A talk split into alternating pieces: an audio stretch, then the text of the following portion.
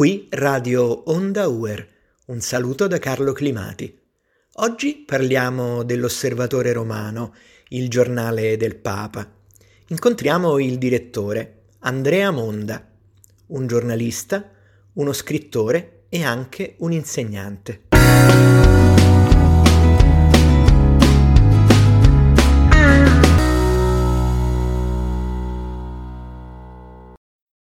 Andrea, sappiamo che sei anche un professore. Eh, quanto è stata importante la tua esperienza di insegnante per poi lavorare nel giornalismo?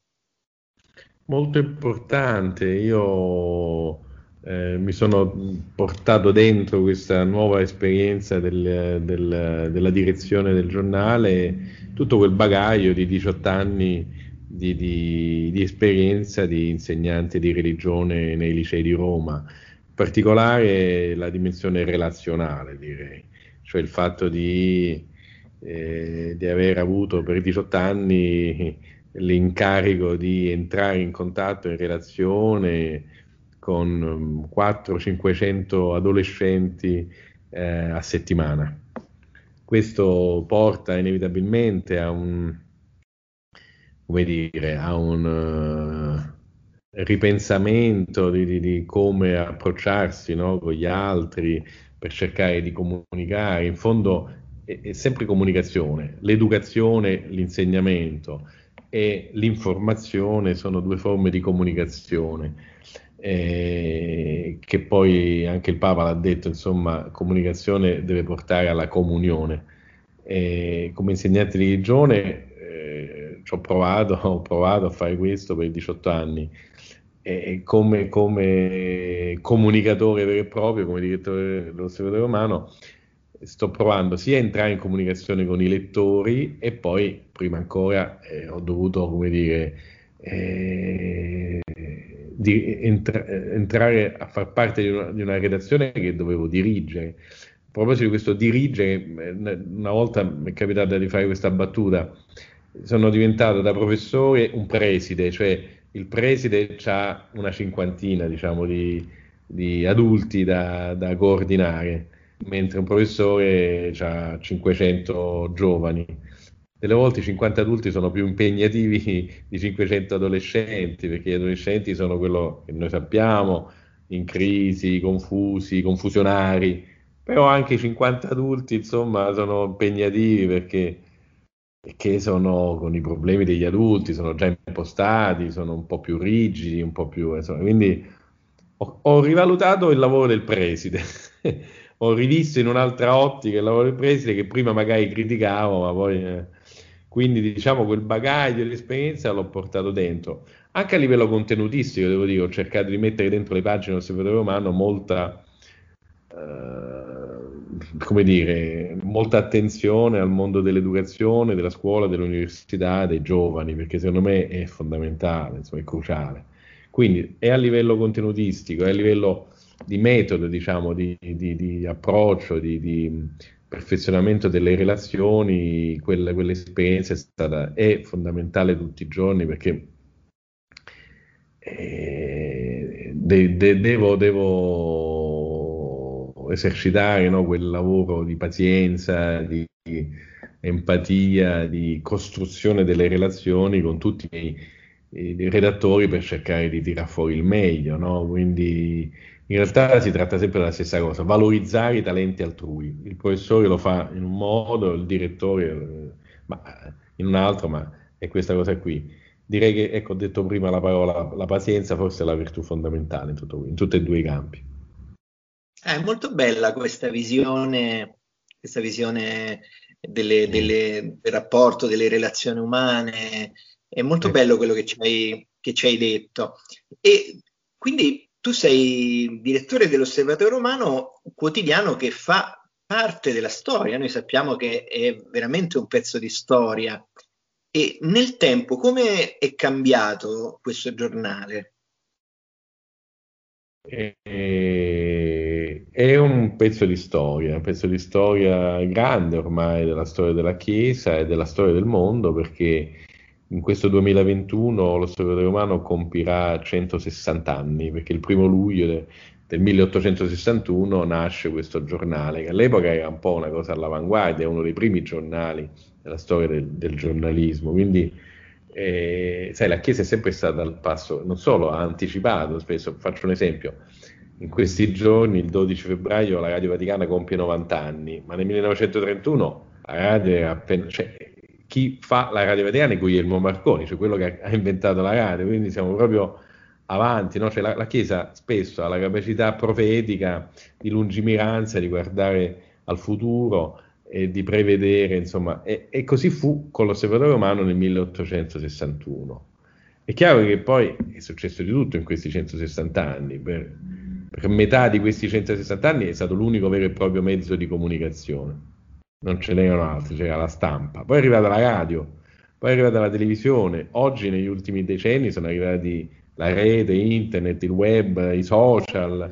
Quindi è chiaro che tutte queste cose cambiano, insomma, l'osservatorio romano di oggi è diverso da quello del 1860, con qualche nota costante, per fortuna, perché un organismo vivente è vivente se cambia rimanendo se stesso, come dire. Cioè se mantiene insieme i due elementi di, di fedeltà a se stessa, all'ispirazione originaria, ma, come dire, eh, vivendo in, nel tempo e nel mondo in cui si trova a vivere, quindi non isolandosi e arroccandosi in una, in una no, eh, in una illusoria purezza o, o, in una pericolosa dimensione di astrazione, no? di astrattezza. Quindi noi siamo immersi nel mondo e nel tempo siamo oggi un giornale che ancora viaggia sulla carta, ma che si è aperto al digitale, cerca di integrare l'una e l'altra e, e, e di integrarsi all'interno di, tra l'altro dei media vaticani. Quindi il Papa ha fatto questa riforma creando il Dicastero della Comunicazione proprio per un maggiore coordinamento, il che vuol dire che io mi devo integrare con la radio, con il web, con il video, con il Centro Televisivo Vaticano, con Vatican News, con Radio Vaticana e diciamo che lo spicchio, il taglio, la dimensione che l'osservatorio romano si è ritagliato è appunto quello dell'approfondimento. Il nostro è un secondo giornale, in termini giornalistici un secondo giornale vuol dire appunto di approfondimento, cioè non va a competere con le news, no? con quella rapidità oggi quasi minuto per minuto con cui cambiano e arrivano tutte le, no- le notizie, le news noi non, un giornale che esce in un orario diverso da tutti gli altri, il pomeriggio, è già, come dire, fuori sincrono, è già fuori tempo. Quindi non facciamo, eh, quello ci pensa Vatican News appunto, non facciamo informazione a tappeto, a raffica, questo bombardamento di informazioni minuto per minuto, prendiamo spunto dalle notizie per, fare, per offrire degli approfondimenti, per dare al lettore delle chiavi di lettura che aiutano a comprendere questo tempo e questo pontificato e come si intrecciano le due cose insieme. Questa è la sfida e quindi è chiaro che cambiamo continuamente, ma quell'ispirazione di parlare al mondo, di portare la voce del Papa e della Chiesa al mondo, di offrire a tutto il mondo, non solo ai cattolici, a tutto il mondo, lo sguardo che da Roma arriva, l'osservatore romano, cioè quindi lo sguardo del Papa, lo sguardo della Chiesa, la, qual è la visione, no? per cui dicevo chiavi interpretative. Noi quello lo facevamo nel 1860 e cerchiamo di farlo anche oggi. Senti, io come lettore eh, dell'Osservatorio Romano, appassionato lettore, eh, ho visto molto la tua impronta, cioè io mi sono molto accorto che è arrivato, che è arrivato Andrea Monda, nel senso che ho visto che hai dato una bella impronta al giornale. Ecco, tu proprio mm, guardandoti allo specchio, ti puoi fare questa domanda: quale contributo hai cercato di dare tu come direttore all'Osservatorio Romano? Ecco, se ti dovessi fare questa domanda. Ringrazio. Eh, sai, è più facile mh, capirlo da, da, appunto dalle parole degli altri, perché io sono così immerso dentro questa cosa che non riesco bene.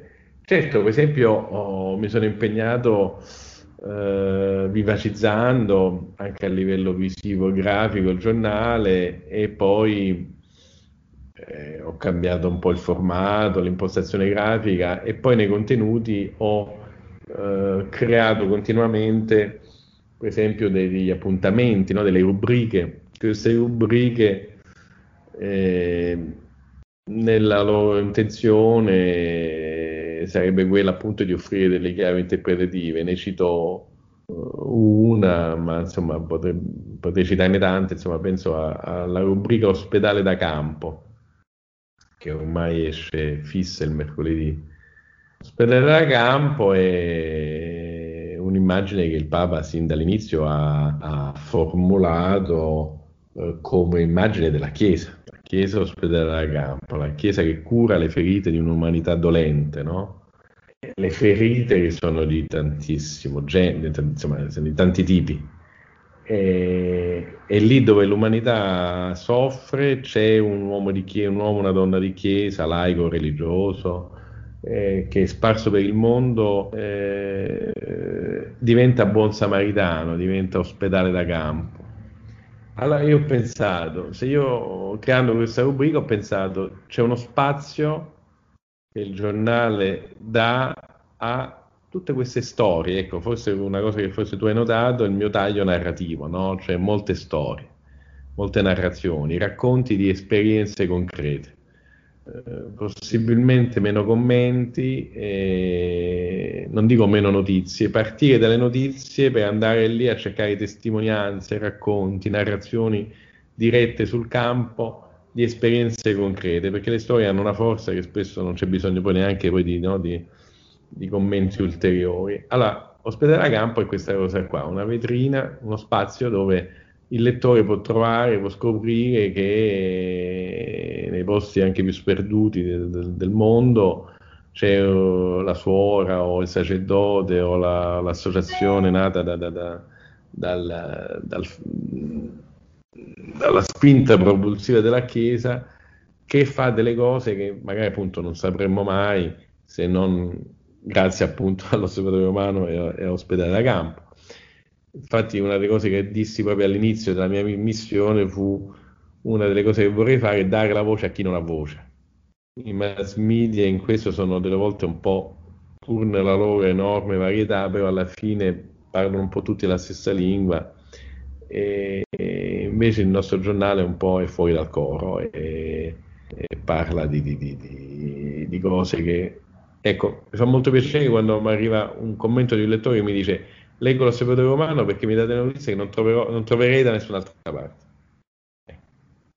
Non è che bisogna fare i ricercati così per, per forza, ma dare voce a chi non ha voce, raccontare storie possibilmente positive, che non vuol dire esenti da dolore o non drammatiche, spesso sono tutte drammatiche, parlo di condizioni estreme, però dentro quella, quel dramma c'è, brilla una luce nascosta.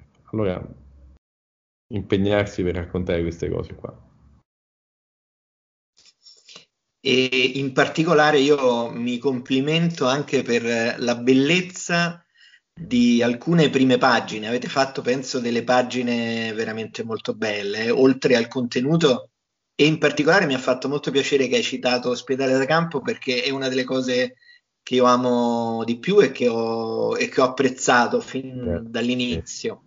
Ecco, una curiosità che forse è un po' una curiosità di tante persone, come nasce il tuo giornale? Cioè ci puoi raccontare le tappe principali di una, di una giornata nella redazione dell'Osservatore Romano, ecco, dalla mattina fino al momento dell'uscita del giornale.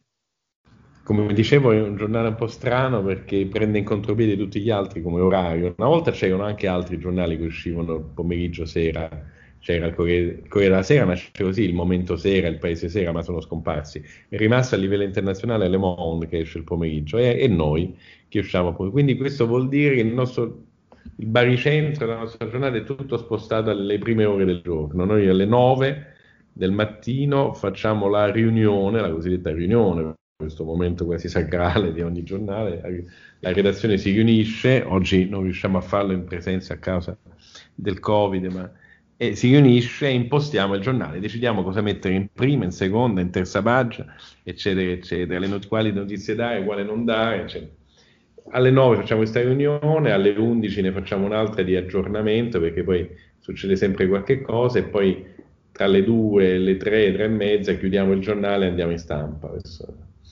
E, e, mm, è chiaro che poi durante la giornata succedono sempre degli imprevisti, il giornale come partito la mattina non arriva poi a uscire in quel modo, perché faccio un esempio che per noi è decisivo, però il Santo Padre eh, eh, anche in quest'anno di, di, pandemia è in piena attività, è sempre in piena attività.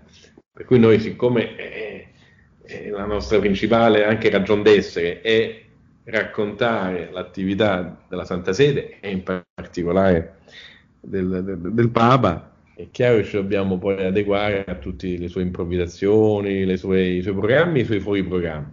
Quindi è una faticaccia, perché molte volte vuol dire eh, cambiare tutto il giornale in corso d'opera, ma eh, diciamo che è anche una gran bella avventura, eh, perché poi viviamo un periodo in cui anche a livello mondiale io non trovo nessuno che possa stare al paragone, cioè come leader mondiali c'è solo il Papa oggi, cioè ha una tale statura spirituale, morale, che è riconosciuto da tutti, anche dai non cattolici, come insomma la voce che va ascoltata. Quindi diciamo da questo punto di vista abbiamo una strada spianata. Quando impostiamo il giornale lo impostiamo secondo le grandi direttive che io poi ho trovato già, cioè il giornale appunto ti dico alcune cose non sono mai cambiate, pur cambiando diciamo nelle modalità continuamente. È un giornale diciamo di, di poche pagine eh, diviso sopra, secondo diciamo pochi, pochi indirizzi, cioè il, il, Servizio Vaticano, cioè la parte diciamo forse più istituzionale, storicamente la ragion d'essere di questo giornale, per cui l'attività del, della Santa Sede e del Papa in particolare, tutto ciò che dice e fa il Papa. Il servizio internazionale servizio internazionale che comprende anche l'Italia, attenzione perché l'osservatore romano è romano, non è italiano, è un giornale romano, cioè cattolico, cioè universale, per cui l'Italia fa parte di quei tanti stati del mondo che noi raccontiamo o anche decidiamo di non raccontare, spesso l'Italia non c'è nelle nostre pagine. Se noi lo confrontiamo l'osservatore romano con un giornale italiano, la Repubblica, la Stampa, il Corriere della Sera, i giornali italiani sono un po' tutti uguali, parlano di Salvini, Conte e Draghi adesso, e noi non... perché dobbiamo parlare dell'Italia se non appunto quando merita appunto di essere segnalata. E la pagina internazionale è l'altra grande pagina che tutti i lettori del mondo ci riconoscono come valore, diciamo come forza, perché abbiamo un così ampio respiro, uno sguardo così vasto che raccontiamo storie che arrivano da tutto il mondo, da luoghi lontani, lontani a livello mediatico soprattutto, cioè, no?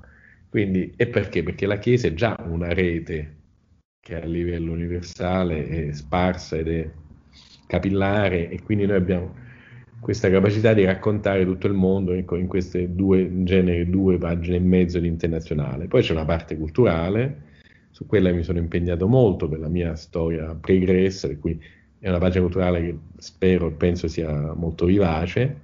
E poi c'è una pagina che chiamiamo religiosa, che vuol dire che è una pagina sempre internazionale di tutto ciò che riguarda le religioni, non solo quella cattolica, eh, e riguarda anche l'impegno della Chiesa Cattolica quando però non c'è di mezzo il Papa o, o proprio la Santa Sede. Quindi diciamo, l'attività della Chiesa e il rapporto con le altre chiese cristiane e con le altre religioni vanno a finire in questa pagina religiosa che è una di quelle pagine dove veramente accade quello che dicevo prima, cioè i lettori mi chiamano e mi dicono io trovo nella pagina del servizio religioso notizie che non troverei da nessun'altra parte. E questo, come anche nell'internazionale, questo a me fa molto piacere.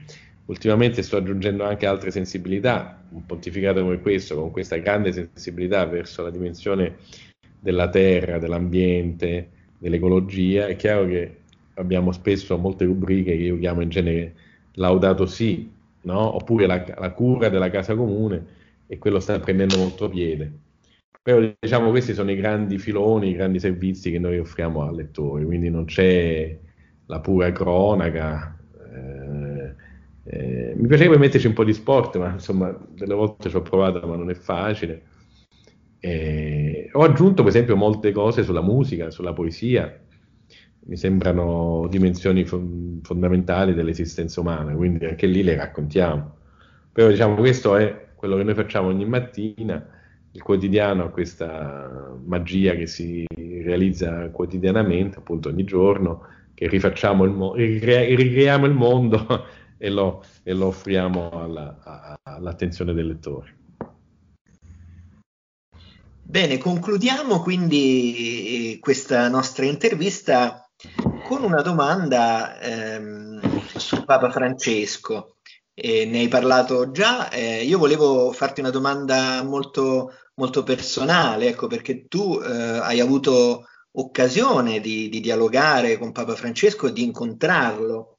Ecco, che cosa ti hanno, cosa ti hanno donato eh, personalmente gli incontri che hai potuto fare con Papa Francesco?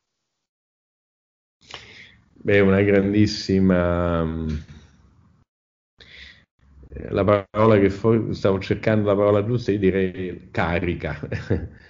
cioè, dandomi questo incarico, il Papa però puntualmente, ciclicamente, soprattutto quando ci incontriamo di persona, mi dà anche la carica giusta, la carica necessaria. È una persona che lui stesso è carico di una grande energia, di una grande passione, di un senso quasi urgente no, della sua missione, che riesce a trasmettere a chi lui incontra, a chi ecco, chiama, a, coinvolge a questa grandissima e altissima missione che ha. Ecco, io mi sento nel mio piccolo eh, incaricato e caricato da, da, dal Papa che ha questa grande energia, questa grande carica umana che riesce a trasmettere in ogni momento con il gesto, con la parola, con l'incontro eh, che appunto in questi due anni per fortuna ho avuto insomma la, la fortuna e il privilegio di, di avere tante volte, e soprattutto nei viaggi, adesso nel 2020 i viaggi sono stati sospesi, speriamo che si dovrebbe adesso andare in Iraq, speriamo bene. E, ecco, quindi posso dire che da parte sua un grande incoraggiamento continuo, fatto anche di attestati di stima, direi quasi di affetto per, per me, sì, ma direi per il giornale a cui lui è molto legato. Quindi eh, lui ha molto a cuore la comunicazione, ha creato il Dicastero della comunicazione, cioè per lui eh, che mi sembra una persona che sta riportando all'essenza il cristianesimo, no? il ciò che è l'essenza, il cuore del cristianesimo, lui coglie una, una, verità che se uno ci pensa è anche evidente, che la comunicazione non è uno strumento, non è un di più, non è un orpello, un fatto esornativo, è l'essenza del cristianesimo. I cristiani esistono per fare una cosa, annunciare, dare una notizia, il buon, il lieto annuncio, la buona notizia che è il Vangelo, che Cristo è risorto e che, e che siamo creature di un Dio creatore, Padre, buono e misericordioso che ci ama. Tutto questo è nel cuore del Papa e del suo magistero e quindi anche l'importanza della comunicazione è al centro di questa sua ormai otto anni, direi il 13 marzo saranno otto anni, avventura di, del suo pontificato e quindi io sono lieto e onorato di farne parte perché appunto se la comunicazione sta al cuore di questa cosa eh, lui non, non, non, cessa di darci messaggi a tutti noi dei media vaticani, messaggi di incoraggiamento, di sprone e, e di, di, insomma di, di speranza e di fiducia che, che, anche quando i tempi sembrano come sono in questo periodo cupi e, e drammatici, però eh, il Signore della storia appunto è, è, Dio, è il Signore stesso e noi siamo solo suoi servitori. Quindi io mi sento che faccio parte di una grande storia e il rapporto col Papa, eh, lo ringrazio, colgo l'occasione per ringraziarlo anche qui su questa trasmissione, è, è, è forte, è stretto, si è si è potuto stringere in questi due anni e, e mi dà la forza ogni mattina di, di, appunto, di, di assolvere a questa missione delicata e impegnativa.